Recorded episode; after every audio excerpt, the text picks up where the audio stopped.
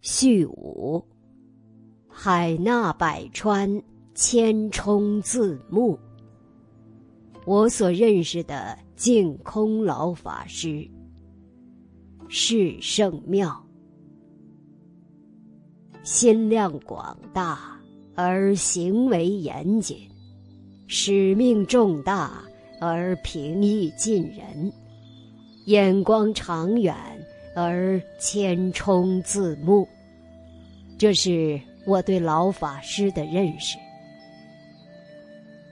二零一二年一月五日，笔者有幸经友人介绍，前往香港亲近上净下空老法师，担任侍者与秘书工作，直至二零一八年十月奉命留驻英国为止。前后将近八年时间，随侍老法师左右，朝夕相处，对老法师的行义有些认识与体会。在此，不揣浅陋，整理出其中的点滴，供读者参考。为行文方便故，以下以我自称。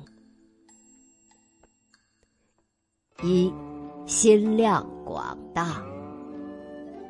初次拜见老法师是在一九八九年，当时有事，前往景美华藏佛教视听图书馆请教问题。请教之前，顺便听老法师讲了一堂《华严经》，当时。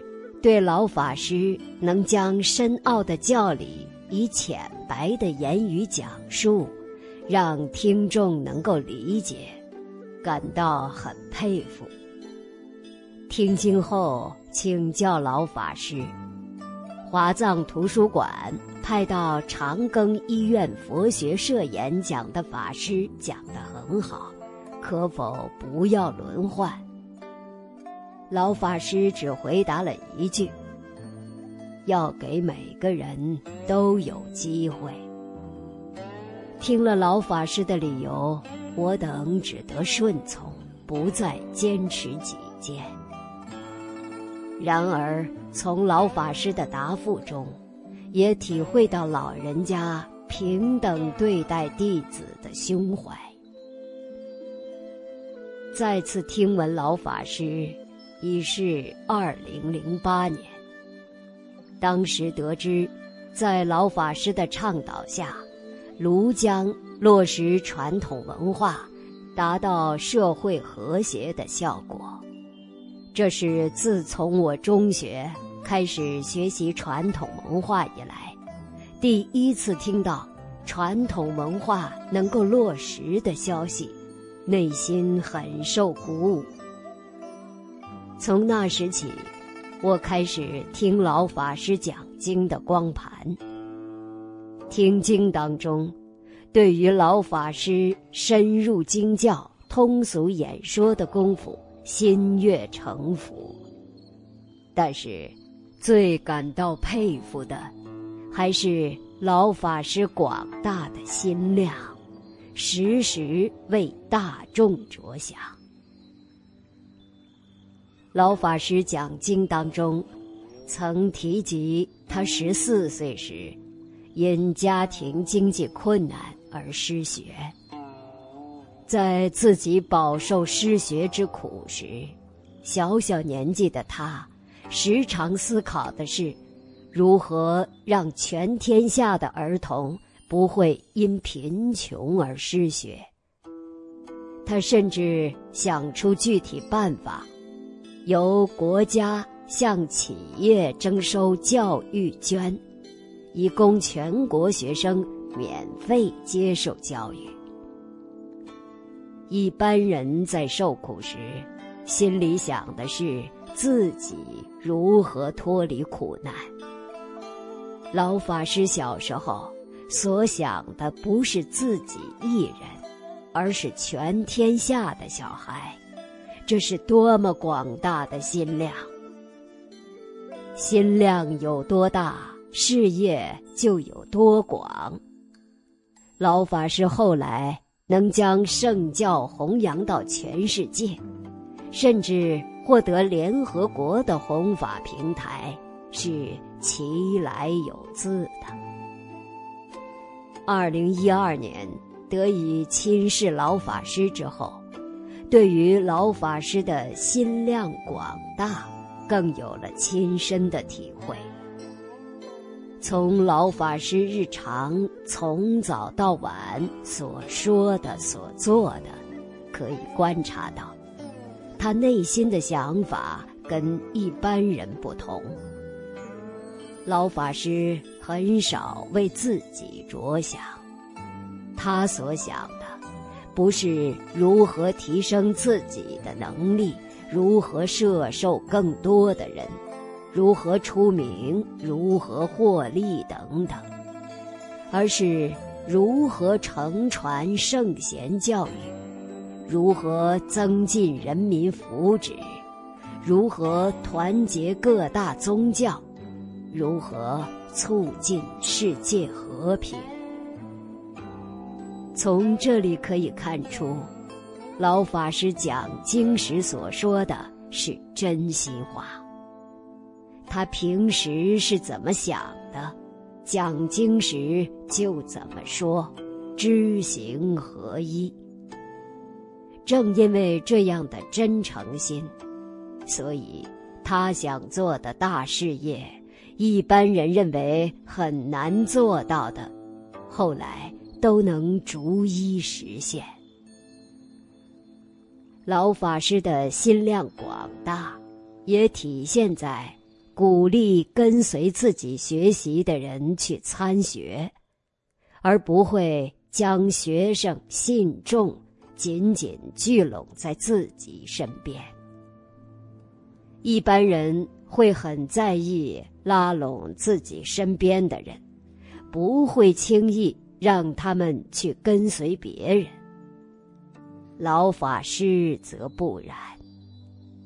曾听悟道法师说起，当年在华藏图书馆，老法师曾派自己的出家弟子去亲近日常法师学习戒律。结果这些法师学习回来，产生了分别心，对图书馆的日常安排有诸多不满，造成了一些困扰。即使曾经有过这样不顺的经验，二零一四年，当老法师知道果清法师精通戒律时，还是礼请果清法师前往澳洲净宗学院，为那里的四众弟子讲授戒律。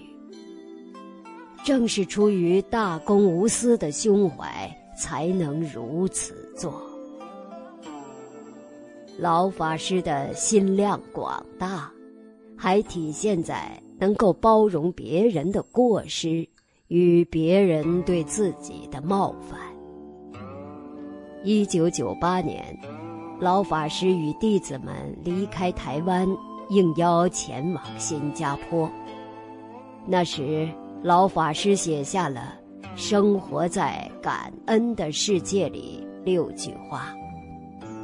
感激伤害我的人，因为他磨练了我的心智；感激欺骗我的人，因为他增进了我的见识；感激鞭打我的人，因为他替我消了业障；感激遗弃我的人，因为他教导我应当要自立；感激绊倒我的人。因为他强化了我的能力，感激斥责我的人，因为他助长了我的定慧。老法师这么写，并不是自我安慰的阿 q 精神而是自己实际生活经验的总结。关于这些经验老法师在讲经当中一一列举了实例。正是出于海纳百川的广大心量所以老法师不只注重弘扬净土宗，也提倡将中国大圣八宗、小圣两宗都弘扬起来。二零一二年，赞助斯里兰卡成立龙喜国际佛教大学时，老法师倡导振兴巴利语、汉语、藏语三大语系的佛法，希望将佛教全面复兴起来。老法师不止赞叹佛教，也赞叹其他宗教。他提倡各宗教之间平等对待、和睦相处，希望借由宗教团结、宗教回归教育、宗教互相学习，促进世界和平。二，亲切关怀。老法师见到任何人都很客气、亲切和蔼、平易近人，就像邻居的老爷爷一样，没有一点架子，看不出是做出大事业的人。对于访客，老法师一视同仁的亲切接待，不因贫富贵贱而有差别。有时，客人提出比较过分的要求，让老法师身边的护法感到不满。老法师还是尽量满足其要求，不会因自己的身份地位而有所抗拒。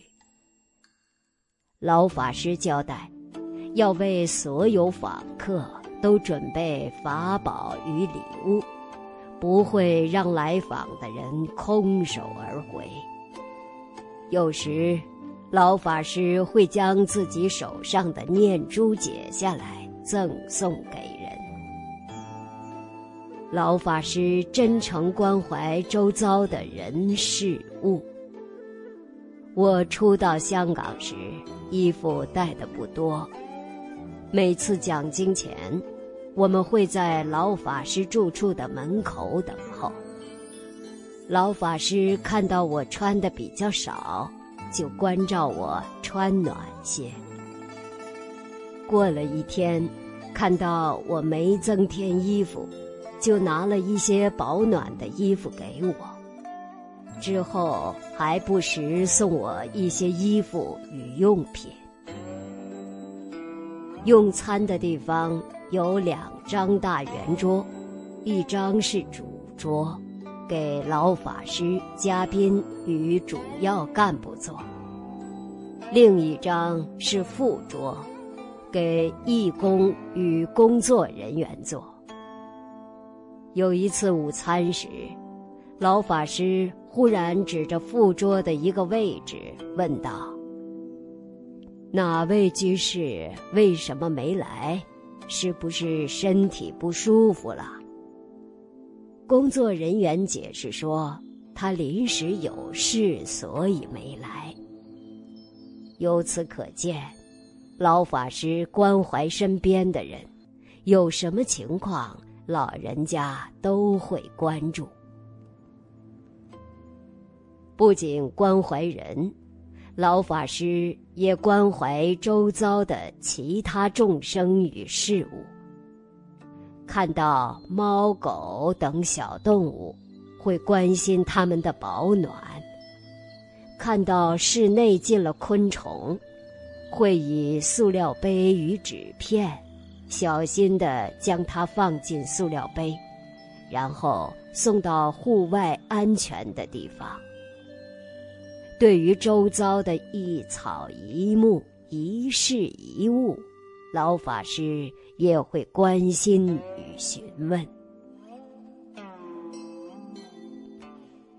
三，正念稳固。众所周知，老法师讲经的语速很慢，初次听讲的人可能不大习惯。日常生活中的老法师，也跟他讲经一样，一举一动慢慢进行，很有耐性，时时保持着正念。我们年轻人有时急着做某件事，会走得比较快，甚至小跑步。老法师看到了，会告诉我们：慢慢走。不要跑。有时我们遇到突发情况，一下子紧张起来，老法师会说：“不动，不动。”提醒我们保持冷静与正念。老法师做事的习惯是专注做一件事。一件事做完才做下一件，不会一心多用，同时做几件事情。老法师常年念珠不离手，一有空就数着念珠念佛。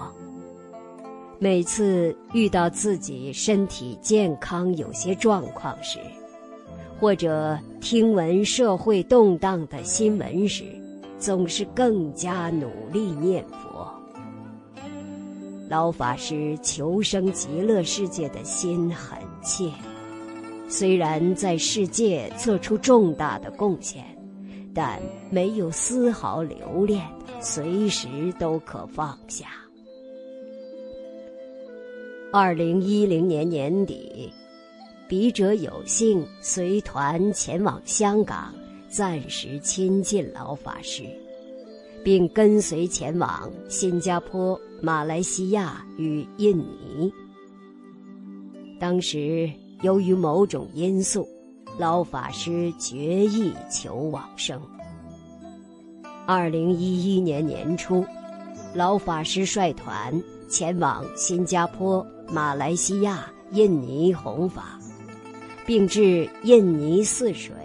追悼老友瓦西德长老，在那段时间里，平时笑口常开的老法师一直很严肃，从没有真正笑过。这显示出老人家真求往生的决心。返回香港之后，有居士发心提供一栋楼房。作为讲经教学之用，才答应继续注释。大概在二零一三年，有一次随侍老法师从香港飞吉隆坡，路上经过五六小时，到达时已是傍晚。吉隆坡有居士经营酒店，里面有泡澡池。邀请老法师去泡澡。作为侍者，我伴随老法师前往。随行的还有马来西亚当地的一位护法居士。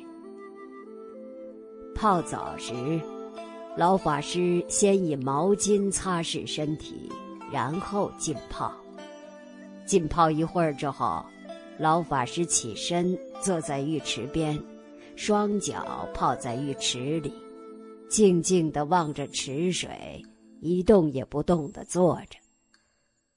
当时我觉得这个举动有点异常，心里想：八十几岁的老人家，经过了几个小时的旅途劳顿，抵达之后就来泡热水澡，现在突然坐着不动了，不会有什么问题吧？禁不住担心起来。我看了看陪我们同去泡澡的护法居士，他向我摇摇手，意思是不要去打扰老人家。但是我还是很担心，就出声喊：“师傅！”老法师没回应。我又喊了一次，还是没回应。喊到第三次时。老法师轻轻地说：“我在念佛。”顿时我才放心，同时也佩服老法师的正念。正因为老法师时时保持正念，所以记忆力特别好。八十几岁的老人家，记忆力比我们年轻人好太多了。我们由于妄想多，虽然年纪不大，记忆力已开始衰退。日常生活中的一些事情，有时我们记不得了。老法师还记得很清楚，经老人家提醒，我们才想起来。老和尚的身教编辑小组。